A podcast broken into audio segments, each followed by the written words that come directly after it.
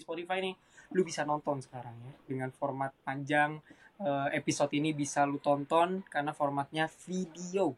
Untuk pertama kali di podcast Plus 62 kita akan hadir uh, di video jadi lu bisa melihat gue, lu bisa melihat pembicara yang hadir di episode ini. So ya, yeah, selamat datang di Plus 62 uh, podcast edisi video bersama gue host podcast UMKM Raffi Rainer di sini. Menemani gue ada co-host andalan Narin Pakbar. Halo Nar. Halo, halo, halo. Jadi udah cukup lama ya nggak rekaman di Plus 62 ini. Gue juga udah lama nggak hadir di sini. Jadi Yoi. selamat datang kembali. Yap. Uh, Nara tuh terakhir, oh udah lama banget ya Nar, udah berbulan-bulan lu udah nggak hadir di sini, sibuk di sebelah uh, Nara juga hadir di podcast yang ngomongin tentang film dan TV series podcast jadi lu bisa gue check it out juga uh, di podcast yang rencananya akan diupload di uh, hari UMKM ya yaitu tanggal 12 Agustus uh, kita bakal ngomongin tentang UMKM di sini tapi jelas gue sama Nara bukanlah uh, pelaku mungkin atau mungkin kita bukan regulator di sini jadi kita mengundang seseorang yang mungkin bisa memberikan perspektif lain tentang UMKM dan industri uh, ekonomi kreatif gitu. Jadi beliau ini sempat udah pernah hadir ya di podcast ini. Lu bisa dengerin episode 57. Kita ngomongin tentang esensi berbagi. Tapi kali ini kita uh, agak geser dikit ngomongin UMKM sama dia ya. So, gue ingin menyapa kembali selamat datang kepada Kavidi Adi Laksmono. Halo Kavidi. Selamat malam semuanya. Sehat bro? Alhamdulillah aman. Alhamdulillah. So, sehat semuanya ya. Mas Nara juga sehat ya? Yap. Sehat sehat. Oke, okay, so hari ini kita ditemani sama Kak Vidi ya. Uh, Kak Vidi ini merupakan Wakil Ketua Umum satu Badan Otonom DPP Gcrafts. Apa sih Gcrafts itu? Gerakan Ekonomi Kreatif Nasional. Ya, jadi sepertinya orang yang tepat untuk ngomongin tentang ekonomi kreatif dan UMKM. Betul kayak gitu Kak Vidi? Betul, betul. Oke, okay. uh, eh, sebelumnya selamat malam buat teman-teman semua. Semoga sehat selalu dan selamat malam juga untuk teman-teman plus 62 yang ya. mendengarkan pada entah pagi, siang ataupun malam pada hari ini. Uh, perkenalkan nama saya Vidi di Laksmono, Wakil Ketua Umum 1 Gekraf DPP Gekraf. Um, mungkin setelah sekian lama akhirnya kita bertemu kembali Mas Rayanur dan juga Mas Nara. Yep. Dengan tema tentunya yang baru ini tentang UMKM ya, karena momentumnya dikit lagi akan ada uh, Hari Kreatif Nasional. Seperti itu. Betul, betul. Dan kalau berbicara tentang Gcraft, Gcraft ini adalah salah satu naungan teman-teman UMKM yang ada di Indonesia. Dengan total uh, total anggota sudah mencapai ribuan karena sudah seluruh Indonesia seperti itu. Oke oke. Untuk UMKM seluruh Indonesia, Kak Vidi berarti yang nggak cuma secara regional aja, tapi ribuan UMKM se Indonesia di handle sama gitu. Jadi uh, saat ini di, di Indonesia sudah banyak sekali, mau dari kota yang ada di pelosok maupun kota besar seperti itu. Oke, oke. Sejauh ini uh, ada nggak sih kayak uh, kesulitan untuk menghandle atau uh, dalam perjalanannya Gcraft ini berhasil um, menjadi wadah untuk uh, para pelaku UMKM gitu. Boleh nggak sih Kak Vidi cerita sejauh ini ketika Kak Vidi udah join sama Gcraft um, di dalam itu seperti apa? Apakah uh, industri UMKM itu dari yang kita lihat mungkin dari luar uh, terlihat fluktuatif gitu ya. Ada yang kesulitan tapi ada juga yang berhasil. Tapi sejak Kavidi masuk sendiri ke Gcraft kalau kita ngomongin secara uh, spesifik dulu, apakah situasinya kayak yang kita lihat dari luar gitu ataukah di dalamnya sebenarnya para pelaku UMKM ini uh, ternyata memang butuh membutuhkan sebuah wadah seperti Gcraft ini. Oke, okay. uh, eh, tentunya kita mengalami berbagai macam hal ya, baik positif maupun negatifnya tentunya juga Gcraft ini merupakan wadah yang baru, wadah yang sekiranya memang saat ini masih terus disosialisasikan karena masih baru juga. Uh, dengan peresmiannya di 2022 kemarin kita semuanya se Indonesia itu dilantik jadi tentunya sekarang-sekarang masih dalam tahap sosialisasi. Uh, berbicara perihal uh, kesulitannya, saat ini Gcraft terus memberikan inovasi-inovasi baru yang sekiranya teman-teman UMKM ini kadang-kadang mengalami kesulitannya gitu, seperti pelatihan, pendanaan, dan juga mentoring. Jadi ada tiga uh, keutamaan seperti yang tadi disebut ada uh, pendanaan, mentoring dan juga monitoring seperti. Oke, okay, oke. Okay. Sejauh ini gimana nah menurut lu? ada pertanyaan untuk uh, Kak Vidi tentang mungkin tantangan UMKM?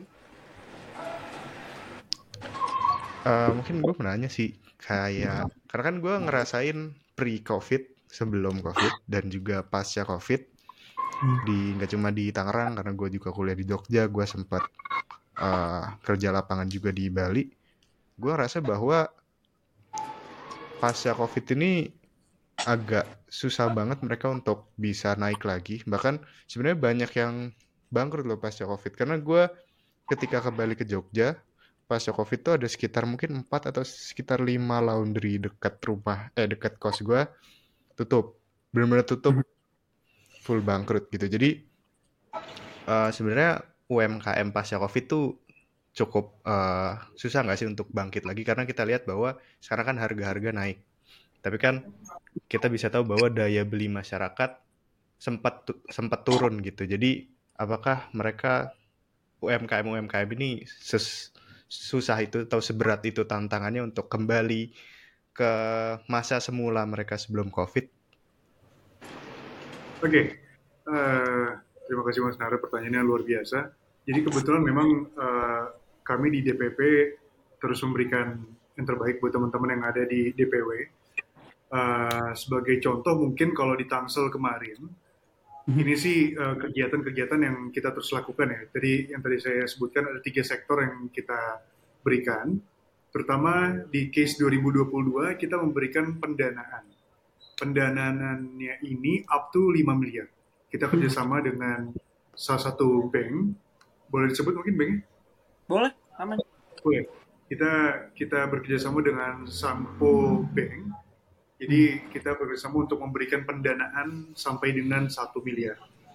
Seperti itu. Dan memang kalau berbicara kenyataan di lapangan banyak sekali teman-teman UMKM yang gulung tikar. Terutama teman-teman UMKM yang menengah ke bawah bisa dikatakan ya uh, gulung tikar. Salah satunya usaha saya mungkin yang ada di Bintaro yep. uh, saat itu menjadi korban dari uh, pandemi ya. Banyak banyak banget dari usaha-usaha yang mungkin ya dampak dapat dampak yang luar biasa. Nah, uh, berbicara perihal apa yang sudah dilakukan sama teman-teman Gcraft, kita terus memberikan tiga sektor utama yang tadi. Kalau di tahun 2022 kita memberikan pendanaan, untuk besok di tanggal 31 uh, eh, Agustus, eh 30 September, 31 Juli sekarang ya? 31 ya. Juli. Uh, kita akan mengadakan Hackraftnas, Hari Ekonomi Kreatif Nasional. Jadi nantinya kita akan memberikan wadah buat teman-teman UMKM, kita berembuk sama-sama apa yang sekiranya bisa kita laksanain di hari UMKM nanti. Seperti itu. Oke. Okay. Eh, berarti memang udah ada langkah konkret yang udah dilakukan sama Gcraft dalam hal ini. Uh, pendanaan juga ya Vidi yang juga uh, dari segi jumlah nggak uh, sangat tidak kecil gitu untuk para pelaku usaha UMKM yang sebenarnya memang banyak banget kalau yang pengen mulai itu bingung dari mana. Mereka punya resources mereka punya segala macam tapi mereka nggak punya pendanaan gitu. Mereka uh, mereka udah punya ide mereka udah punya mungkin bahan-bahan yang mereka bisa collect tapi mereka bingung gimana caranya mulai karena nggak ada pendanaan pendanaan itu seberapa krusial sih Kak Vidi untuk uh, seorang atau kayak pelaku UMKM ingin um, mungkin membuka uh, lapangan pekerjaan baru bagi mereka sendiri. Seberapa besar uh, pengaruh dari pendanaan? Apakah memang sebesar itu karena mereka butuh uh, suntikan dana untuk mulai, ataukah sebenarnya uh, untuk pelaku UMKM, misalnya anak muda bahkan sebenarnya uh, pendanaan itu adalah nomor dua dan tiga. Ada ada uh, aspek-aspek lain yang sebenarnya mereka bisa lakukan untuk starting uh, memulai jadi pelaku UMKM gitu. Oke, okay. jadi gini, berbicara perihal pendanaan, dan ini adalah salah satu hal yang paling penting dalam kita membuat suatu usaha ya. Terbukti di tahun 2020 dapat 46,6 juta dari total 64 juta UMKM tidak memiliki akses untuk melakukan permodalan. Jadi bisa dibayangkan ada sekitar 46 juta UMKM tidak bisa bertahan karena tidak mempunyai akses untuk melakukan permodalan kayak gitu. Jadi uh, mungkin ya mungkin pentingnya kami hadir di sini untuk memberikan akses-akses tersebut. Terbukti dengan kita bekerja sama dengan uh, Sinpo Bank ya untuk kita memberikan yang terbaik buat teman-teman UMKM. Seperti itu sih. Dan perlu diketahui juga dari dekade 2019 sampai 2022 ada total 84,8 persen yang ada di Indonesia UMKM ini sudah mulai uh, kembali ber beroperasi normal. Jadi alhamdulillahnya sudah ada 84% UMKM yang mulai kembali recovery dari pasca pandemi seperti itu sih. Oke okay, oke okay. jadi udah sebenarnya udah masuk ke track yang lebih baik lah dibandingkan uh, yang udah-udah uh, gitu apalagi dengan Gcraft memberikan semacam wadah untuk pelaku UMKM untuk ya memulai uh, apa namanya kegiatan mereka untuk uh, berdagang, berjualan segala macam.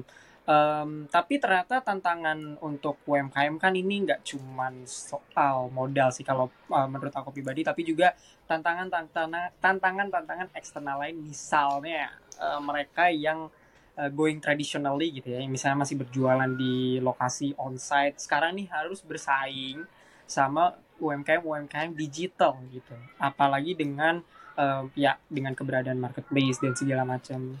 TikTok dan segala macam. Sedikit geser ke Nara lu melihatnya uh, gimana Rob untuk uh, pergeseran ini? Sebenarnya ini udah udah lama sih ya uh, dengan kehadiran marketplace dan lain-lain tapi dengan adanya kayak live TikTok dan segala macam lu sebagai uh, anak muda yang awam gimana melihat uh, pergeseran uh, UMKM ini?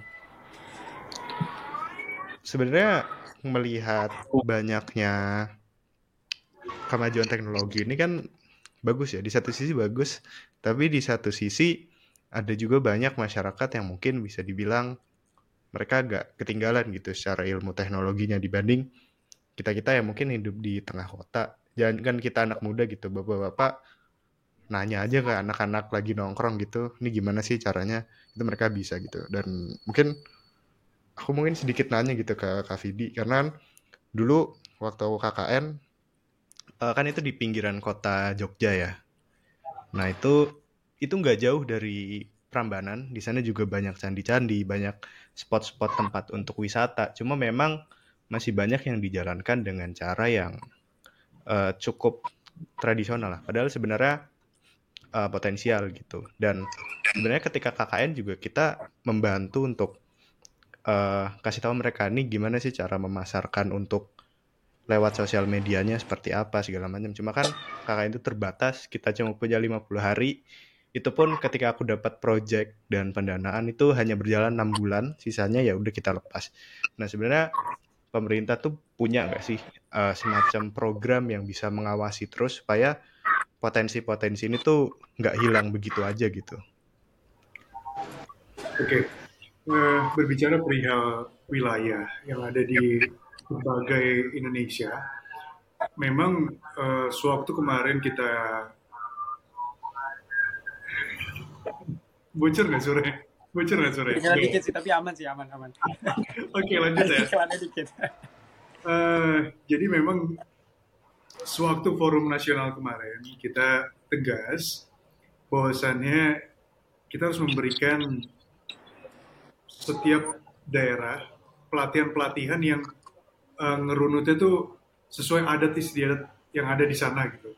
Karena tidak bisa dipungkiri ada beberapa nilai-nilai uh, adat yang mungkin sekiranya di Indonesia, di Jakarta begini, di Banten begini, di hmm. Jogja begini, di yes di Jawa Barat beda lagi. Jadi memang uh, kita melakukan pelatihan khususnya di setiap DPW itu uh, dengan berbagai tes ya. Kalau kita ngambil mungkin case di Bali, kita bisa melakukan pelatihan dengan acara yang sedikit maaf uh, mungkin agak modern gitu ya. Mhm. Ataupun kalau misalkan di daerah-daerah lain, ya mungkin ada beberapa sentuhan-sentuhan yang harus ya harus untuk kita ya caranya seperti ini gitu. Okay. Ya mau nggak mau uh, kita mulai kenalkan bagaimana cara menggunakan QR, kita mulai menggunakan gimana cara menggunakan uh, aplikasi online seperti itu sih. Jadi memang ada beberapa pelatihan-pelatihan yang ada di setiap daerah ya seperti itu. Mau nggak mau kita harus melakukan adaptasi dia dari setiap daerah. Tidak bisa memaksakan uh, apa yang kita aplikasikan di Jakarta kita aplikasikan di kota mm -hmm. ini ya itu itu agak sulit banget ya bro. Ya. Kadang juga memang uh, problemnya kita di Indonesia ada beberapa pandangan yang harusnya kita begini, tapi sama si yang orang kita latih ini dia nggak mau buat mengaplikasikan. Oh, oke okay, oke. Okay. Iya iya itu benar-benar. Itu kan jadi hambatan juga sih memang kayak gitu sih. Jadi hmm. mau nggak mau kita melakukan pendekatan secara humanis, baru oh, iya. baru mengerti deh jadinya. Iya iya. Gak bisa pakai bahasa-bahasa yang rumit gitu ya kan? Nggak bisa, nggak bisa, nggak bisa. Mudah-mudahan. Kayak gitu. Oke, okay, oke. Okay. Karena kan uh, transisi ke digital bukan suatu yang mudah kalau kita misalnya tadi Kak Vidi melakukan pelatihan misalnya kepada orang-orang yang relatif lebih tua. Hmm. Misalnya kita nggak bisa menggunakan bahasa-bahasa yang uh, modern lebih atau kayak uh, bahasa-bahasa teknologi. Mereka harus diberikan sebuah uh, pelatihan yang lebih tadi menurut kata Kak Vidi lebih humanis gitu kan. Tapi uh, itu ya berarti tantangannya adalah untuk mengubah let's say uh, mindsetnya untuk lebih modern karena kan kita again nggak bisa ketinggalan sama zaman juga gitu. Mau gimana pun walaupun kita udah ada di onsite tapi kita juga harus punya ya sebenarnya kalau nggak mau jadi plan utama sebagai backup plan untuk main ke digital. Kita lihat kan kalau sekarang scroll dikit live TikTok tuh isinya jualan semua gitu. Bahkan ada yang uh, aku tuh tahu sempat melihat uh, orang jualan kulit ayam gitu ya. tapi tuh aku tahu dia dia jualan jualannya di mana gitu tapi dia sampai geser ke TikTok beberapa misalnya kalau kita ngomongin UMKM makanan gitu ya uh, mereka yang sebenarnya udah punya tempat di misalnya di secara onsite itu secara tradisionally buka toko tapi mereka masih tetap banding ke TikTok supaya sustainable misalnya. Jadi uh, se sebenarnya sekarang environment orang untuk memulai menjadi pelaku UMKM tuh uh, banyak banget gitu kan. Uh, gimana nar menurut lo sebenarnya di satu sisi bagus ya kayak orang bisa lebih mudah untuk uh, ekspansi untuk bisa berkembang gitu. Apalagi UMKM kan kalau dulu tuh cenderung lebih lambat ya berkembangnya dibanding dengan korporasi besar gitu. Kayak sesimpel uh, eh, UMKM kayak warung toko kelontong segala macam tuh biasanya kalah cepat pertumbuhannya dengan minimarket gitu yang udah modalnya gede-gedean. Sekarang dengan adanya sosial media kan UMKM tuh cenderung bisa cepat banget gitu. Bahkan bisa jualannya nggak cuma di tempatnya dia doang gitu jualan online. Cuma itu juga jadi problem juga karena belum tentu semua UMKM itu kan siap gitu dengan karena ketika oh. kita jualan online itu kan yang lihat banyak banget gitu. Bisa tiba-tiba satu hari pesan ada ratusan ada puluhan gitu. Nah kadang-kadang yang perlu disiapkan adalah kemampuan produksi mereka sama gimana penanganannya mereka sih. Sama mungkin ya itu tadi balik ke UMKM UMKM yang masih tertinggal secara digital itu lama-lama bisa kegerus juga kan kayak misal ada orang jualan bakso goreng di TikTok itu kan orang lebih cepat gitu tertariknya ya. kan lebih oh nih ada bakso goreng padahal dekat rumahnya juga ada gitu bakso goreng yang mungkin rasanya nggak kalah enak gitu tapi karena ada TikTok jadi mungkin bisa beberapa tempat tuh agak tergerus gitu sih. Hmm. Oke, okay. memang memang berbicara pria uh, UMKM uh, polemiknya luar biasa begitu adanya. Dan mungkin aku bakal ambil case yang ada di lapangan ya. Kayak kemarin kita memberikan uh, pendanaan. Ini agak ini agak rumit nih. Mungkin teman-teman semua biar biar tahu juga gitu ya. Yep. Karena uh, kita kita ambil case waktu itu ada ya mungkin aku bakal nyebutnya di daerah Japus lah ya. Mm-hmm. Ada daerah Japus yang kita memberikan pendanaan sampai 35 juta. Oh. Waktu di survei, uh, ya kita tanya dong, gimana sudah sampai mana? Sudah sampai mana perkembangannya? Sudah ada progres kah uh, penjualannya? Terus dia bilang, e, bagus pak, uh, cuman ini kita udah mau kehabisan dana lagi. Terus, terus kita tanya kan, emang nggak diputerin kah duitnya apa apa kok bisa kok bisa nggak balik gitu yeah. modal sama sama uh, surplusnya nggak nggak ada gitu kan iya pak awalnya dia nggak ngaku tapi pada akhirnya kita kulik kita kulik kita kulik ternyata uangnya buat anaknya masuk kuliah jadi oh. jadi sebenarnya banyak sekali polemik-polemik yang ada di UMKM ini ya Waduh. dan PR bersama buat teman-teman Gekraf dan juga Menteri Kemenparekraf seperti itu. Jadi ada ada banyak hal yang perlu kita lakukan sekarang-sekarang ini memang. Apalagi merubah mindset ya untuk untuk yang tadinya mungkin dia sipil biasa terus mencoba untuk jadi uh, entrepreneur gitu kan. Memang ada beberapa change yang harus dilakukan gitu, tapi pada ya. akhirnya nggak dilakukan gitu malah jadi buat duit anak sekolah dan lain-lain yang seperti itu sih betul betul Waduh, ada aja nih ya. Uh, ceritanya untung dia nggak buat uh, cicilan motor atau anything gitu ya. Masih maksudnya uh, ya walaupun penggunanya salah, tapi uh, dia mungkin menggunakan sesuatu untuk ya kebutuhannya, bukan melakukan, uh, bukan menghabiskan untuk uh, kebutuhan-kebutuhan tersier. Tapi Oke, okay, thank you Kak Vidi atas uh, ininya ya, uh, cerita menariknya di Jakpus. Ada aja uh, orang-orang itu dikasih dana segini malah dipakai buat uh. Padahal kan buat, buat jualan. Dikasih duit buat jualan, diputerin lagi gitu ya. Ada-ada aja nih masyarakat uh, tapi, Indonesia. Tapi sebenarnya kalau dipikir-pikir ya, karena kan waktu aku KKN dulu uh, juga uh, bersentuhan langsung dengan UMKM gitu, berhubungan mm-hmm. langsung dan kita juga ngobrol-ngobrol. Sebenarnya salah satu permasalahan keuangan di UMKM itu karena pencatatan keuangan juga sih pembukuan ya. Karena kan mm. kita ada program juga waktu itu untuk uh, semacam gimana caranya kita belajar bareng pembukuan bareng UMKM gitu.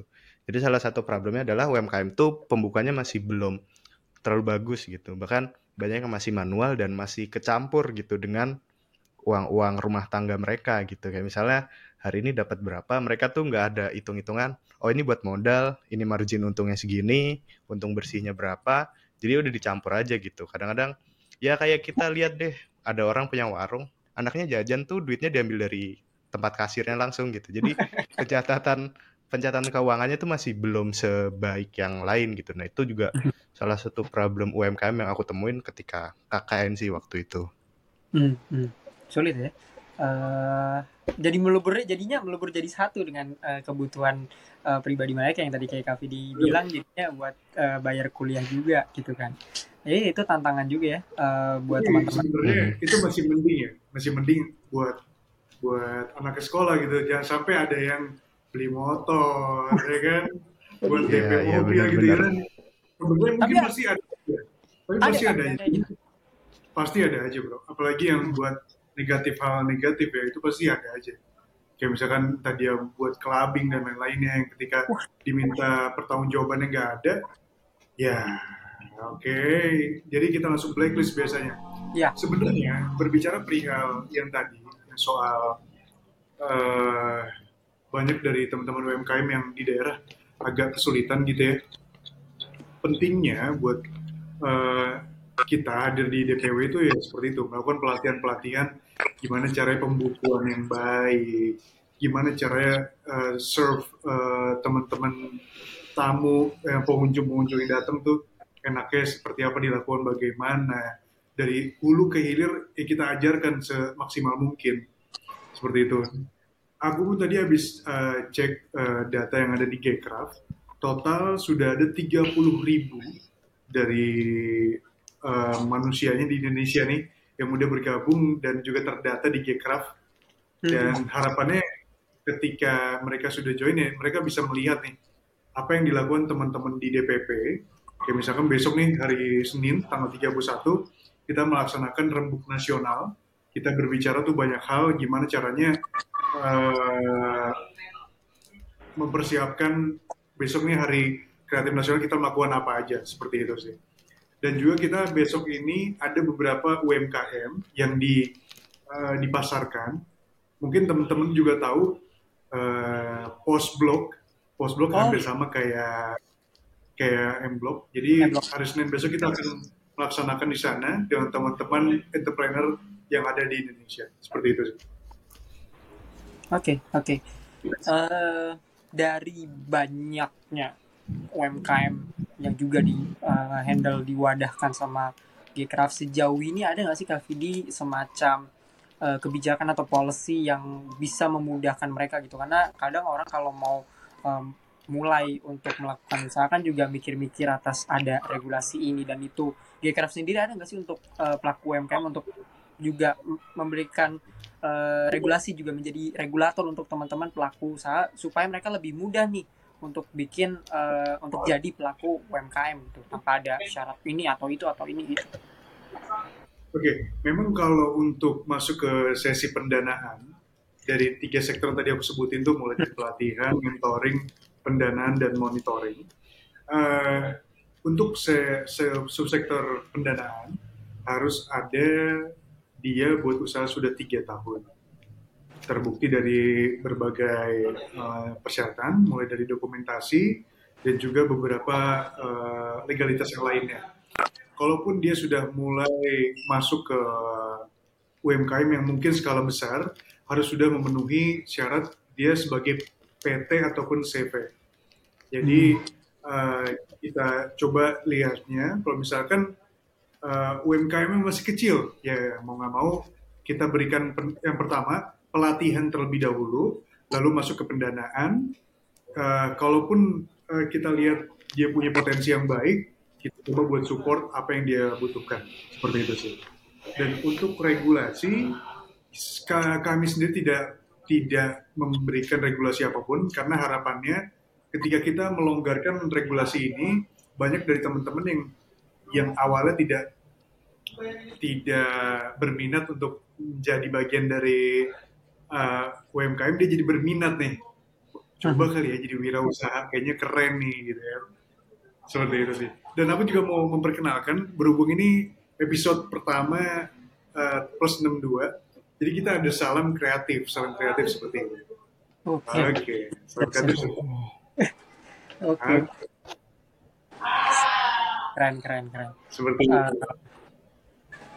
packagingnya juga kayak anak muda lah ya, maksudnya nggak terlalu kaku gitu ya. Keren, keren. Tapi, tapi of anak muda, Kak Vidi, aku penasaran sih sebenarnya uh, gimana untuk pelaku UMKM yang juga masuk ke golongan muda? Gimana sih antusiasme mereka untuk uh, masuk ke dalam uh, industri ekonomi kreatif ini? Mungkin apakah mereka punya semacam pendekatan yang lebih berbeda? Misalnya masuknya nggak ke sektor nggak uh, ke sektor pangan, nggak ke sektor yang lebih tradisional, mungkin lebih ke sektor yang kayak uh, digital, memasarkan uh, usaha-usaha yang lebih modern gitu dari dari uh, pelaku UMKM yang tergolong uh, anak muda ini antusiasme mereka gimana Kak Fidi? Oke, okay, memang saat ini uh, yang tadi yang tadi saya bilang sudah ada 84 persen beberapa teman-teman UMKM yang tadi yang awalannya mungkin terpuruk sekarang jadi lebih baik. Nah, beberapa persen dari 84 persen tadi itu sudah ada kaula-kaula muda bro yang pada yang pada akhirnya mereka menaruh niatnya menjadi seorang entrepreneur. Nah, uh, melihat antusiasnya, tentu saja mereka sangat-sangat antusias, terutama mungkin kalau sekarang-sekarang ini coffee shop ya. Coffee shop oh. ini luar biasa pertumbuhannya di Indonesia. uh, banyak dari mereka yang mengambil peran adalah anak-anak muda. Tapi tidak ju, tidak menutup kemungkinan ada juga yang membawa, yang buka travel, yang buka F&B F&B lainnya seperti itu sih. Oke, okay, oke. Okay. Berarti ya sebenarnya sektor yang sama tapi mungkin packagingnya mereka hmm. mencari sesuatu yang lebih berbeda uh, di situnya gitu. Nah, lo sebagai anak muda melihat uh, buka usaha kecil menengah itu adalah satu hal yang seksi atau satu hal yang oke okay nggak sih untuk anak muda lakuin instead of melakukan sesuatu yang dia mungkin menghabiskan duit dan segala macam. Lu sendiri akan mengencourage anak muda untuk uh, mulai menjadi pelaku usaha kecil menengah nggak sih? Kalau pengen usaha sih menurut gua bagus ya karena biar biar ada regenerasi ini juga gitu dari pengusaha-pengusaha biar nggak orang itu itu terus terus nanti ketika anak mudanya nggak dilanjutin terus ya udah hilang gitu aja gitu. Cuma memang ketika mau usaha tuh kan kita harus siap ya. Maksudnya bener-bener tahan banting siap kerja mungkin jamnya lebih panjang siap dengan segala risikonya gitu ya. Kadang salah satu kelemahan dari anak muda kayak kita terutama Gen Z Gen Z ini adalah oh punya duit nih ayo kita bisnis bla bla bla bla. Begitu nggak untung terus ciut. Itu yeah. itu ya. selalu terjadi gitu. Bahkan ketika aku ngobrol-ngobrol sama uh, dosenku ketika ingin jadi pelaku usaha kan aku di perikanan ya kuliahnya. Di perikanan itu resikonya tinggi gitu walaupun nanti bisa dapat untung besar. Jadi memang harus benar-benar siapin mental gitu. Salah satu yang kadang mungkin kita bisa bilang bahwa sekarang anak-anak Gen Z itu lebih pintar cari ini ya cari duit gitu. Duitnya tuh lebih cepat mereka dapat, tapi memang kadang-kadang kesiapan mereka ketika berbisnis itu yang kadang-kadang belum sebaik itu gitu sehingga bisnis dulu terus nanti untuk ruginya segala macam nah itu yang biasanya bikin mereka cepat juga gitu turunnya jadi kalau memang pengen menjadi uh, eh, UMKM bikin usaha ya memang harus siap sih dari segala sisi baik finansial ataupun mental juga. betul betul. Uh, di Gcraft sendiri sempat ada nggak sih Kak Vidi uh, yang melihat secara misalnya dari tadi tiga program uh, termasuk mentoring dan monitoring isu yang sama uh, mungkin FOMO kali ya jadi udah ada wadahnya dan segala macam tapi malah anak-anak muda ini turun gara-gara ya mungkin tren penjualannya tidak sebaik itu gimana Kak? Oke, okay, memang uh, nggak bisa ditutup ya, nggak bisa kita tutup mata dan lain-lainnya.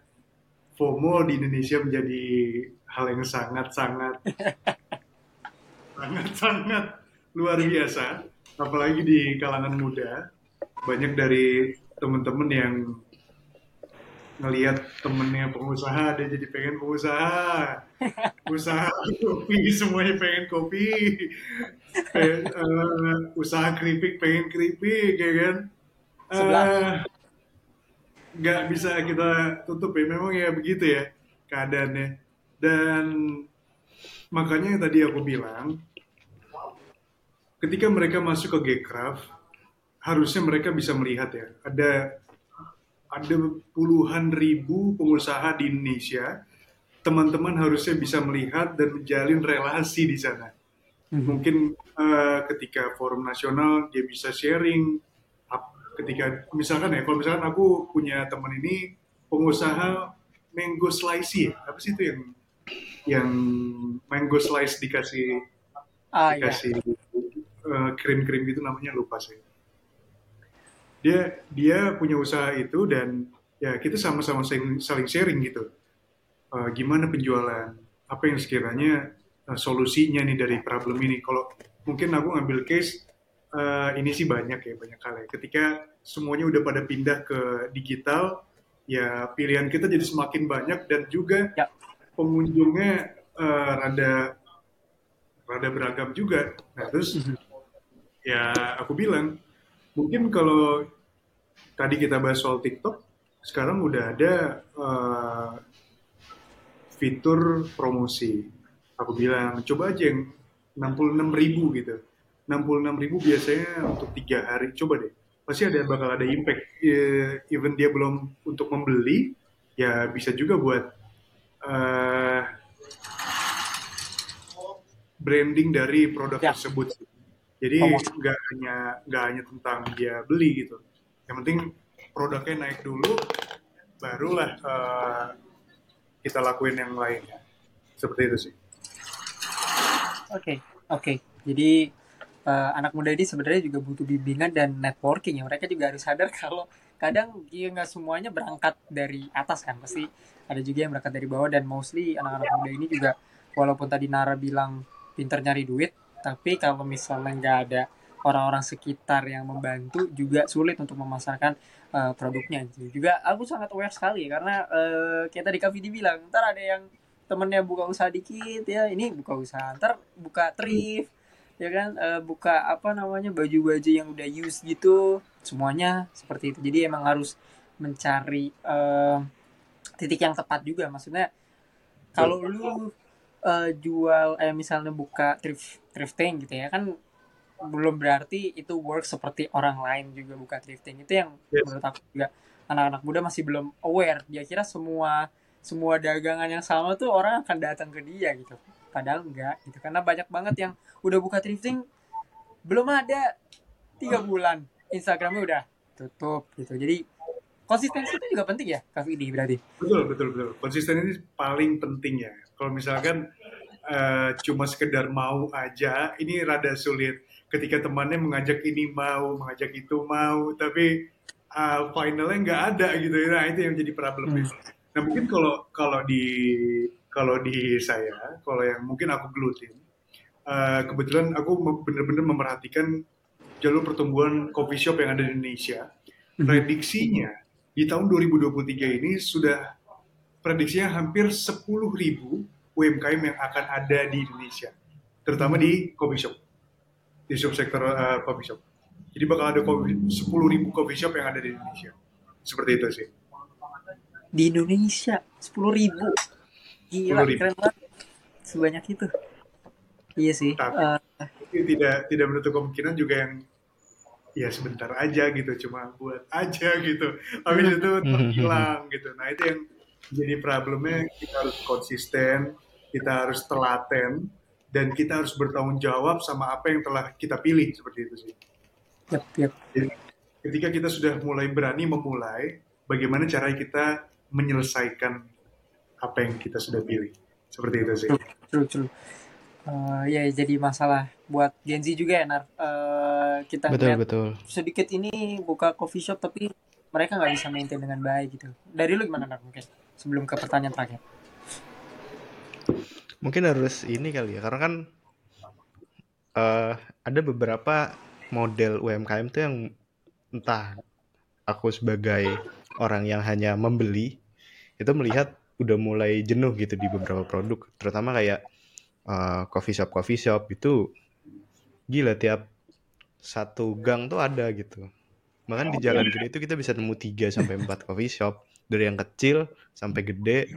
Dan mungkin ke depannya kalau orang mau buka itu jadi tantangan juga sih. Karena uh, harus lebih kreatif harus bisa uh, lebih nyari sesuatu yang baru gitu. Karena kalau aku lihat ada juga beberapa coffee shop di Jogja itu yang mereka pinter gitu. Jadi mereka cari komunitas, misalnya komunitas buku, atau misalnya mereka punya coworking space beberapa atau ruang-ruang rapat. Jadi mereka uh, cenderung lebih uh, spesifik gitu. Jadi mereka bisa sustain lebih baik dibanding beberapa coffee shop lainnya yang sekedar ya udah punya minuman tempat nongkrong udah gitu.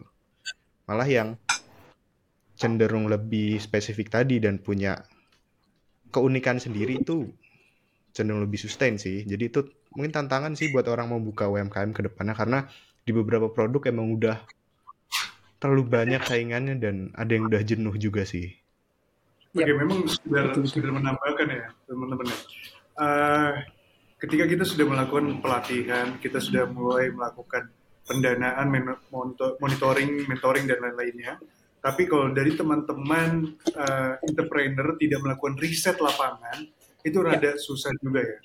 Jadi Betul. pentingnya kita melihat-lihat uh, coffee shop yang ada di Amerika, ini sorry kita berbicara coffee shop aja, jadi kita ya. ambil case aja ya. ya. Coffee shop yang ada di Thailand, ataupun minuman-minuman yang sekiranya di Indonesia belum ada, kita coba adaptasi lah. Kita coba aplikasikan di Indonesia. Mungkin uh, ini tuh menarik sebenarnya. Kalau misalkan beberapa hmm. waktu lalu aku sempat lihat ada ada minuman yang yang sebenarnya kayak lama ya, kayak misalkan yang ada di Sevel, ingat gak sih teman-teman ada minuman yang oh, Slurpee. Itu udah mulai oh, iya. ditaruh di Indonesia. Padahal asalnya waktu aku lihat dan riset ternyata ada di Thailand. Jadi hmm. di Thailand lagi lagi musim lagi nih.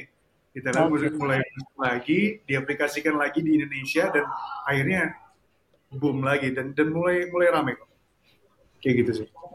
Yep, yep mendaur ulang ya. Uh, sebenarnya yang udah ada ya kan seluruh ini sempat tren di Indonesia terus karena Sevel akhirnya tutup jadinya. Uh, sedikit nih OOT sedikit ya Kak Vidi. Ada nggak sih pelaku UMKM yang bener-bener uh, hipster gitu yang berbeda dari yang lain di uh, selama Kak Vidi ada di Gaycraft ya? Uh, mewadahi teman-teman uh, UMKM ada nggak sih bener-bener wah ini gue belum nemuin nih di tempat lain keren nih gitu. Model bisnisnya dan bagaimana menjalankan Uh, sorry, Kak Fidi masih di mute. Oke, okay, jadi kalau misalkan di Gcraft, memang kita ada berbagai subsektor usaha ya. Kalau misalkan uh, PT kan juga termasuk ini ya, juga termasuk UMKM ya. Hmm. Mulai dari skala besar maupun skala kecil, ya mungkin kalau dari aku pribadi lihatnya banyak hal. Kalau termasuk kayak uh, kayak dimsum dimsum apa sih itu namanya yang gede banget? Dimsum ing ya? Dimsum ing terus juga uh, bakso bakso yang bakso atom. Kita tentu semua tahu ya bakso atom itu kan kayak besar banget gitu. Ya. terus juga banyak dari founder-founder bank yang join ke sana dan memiliki privilege buat dilihatin sama mereka tuh kayak luar biasa sebenarnya. Dan ya. uh, tidak menutup kemungkinan menjalin relasi lebih erat lagi, lebih harmonisasi lagi. Kayak gitu sih. Yep, yep. Oke, okay, um, terakhir. Dengan sekarang uh, pelaku UMKM ini udah borderless. Udah hmm. mau jualan ke mana aja sebenarnya bisa. Ini kan. Uh, ini udah 2023, 2024 gitu ya. Maksudnya sekarang udah mau uh, jualan yang order tuh di luar negeri bahkan bisa gitu. Nggak cuma antar kota antar provinsi yang di order di luar negeri juga bisa gitu. Uh, borderless world juga uh, dengan kehadiran marketplace marketplace live TikTok Shopee dan lain-lain. Buat para pelaku UMKM ini ke depannya trajektorinya dari Kavini pribadi ya melihatnya akan seperti apa? Apakah ini jadi momentum dengan environment yang mereka punya ya? Kayak sumber daya uh, manusianya atau mungkin sumber resources teknologi yang udah dikasih sebenarnya mereka tinggal ngelola aja. Gimana Kak Vidi secara personal melihat uh, pelaku UMKM ke depannya? Apakah ini akan jadi um, tren yang sangat oke okay untuk mereka membuka gitu? Oke. Okay. uh, eh, seperti uh, sebenarnya gini ya teman-teman UMKM ini harus kreatif sesuai dengan hari kreatif uh, ekonomi kita kita itu semua harus kreatif. Mungkin sekarang sudah mulai menjamur banyak dari teman-teman muda yang pada akhirnya menjadi entrepreneur ya. Mungkin kalau aku ngambil case, uh, kebetulan rekan dekat saya, dia ngambil barang itu jualannya simpel banget loh. Cuma jualan guntingan, eh sorry, apa tuh namanya itu kalau yang dikunci? Uh, gantungan kunci apa? Gantungan kunci. Oh. Jadi dia ngambil barang bantuan kunci itu dari China. Dari China dia jual lagi ke luar negeri, entah dilempar ke Arab Saudi, ke Singapura, yang, yang awalnya cuma 8.000 rupiah, bisa jadi 16.000 rupiah. Jadi bisa kita hmm. bayangkan cuma satu unit aja bisa satu unit aja bisa jadi hal yang luar biasa gitu.